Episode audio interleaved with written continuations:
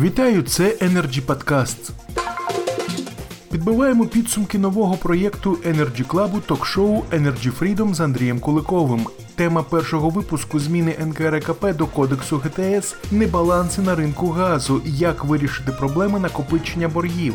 До запрошеного гостя в студії Артема Компана, голови правління Асоціація постачальників енергоресурсів, ведучий звернувся з таким запитанням: наскільки своєчасним ви вважаєте дії по прийняттю змін до законодавства, які обговорювалися на засіданні НКРКП?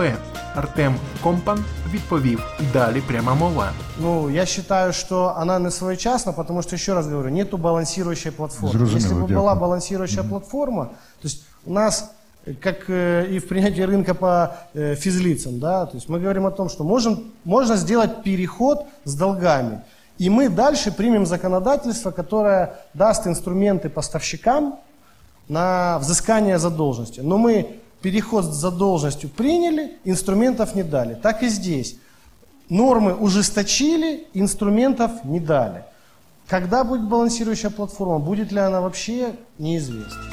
Андрій Куликов задав наступне питання спікеру Артему Компану.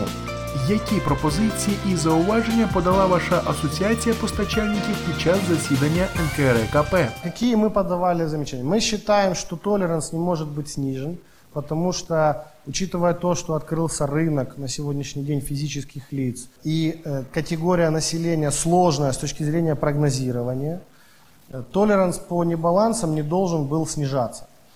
Э, Второй момент, э, когда мы поняли, что э, цена вырастает на 20%, это несет дополнительную нагрузку на конечного потребителя. Наверное, это не своевременно было бы делать в рамках открытия рынка.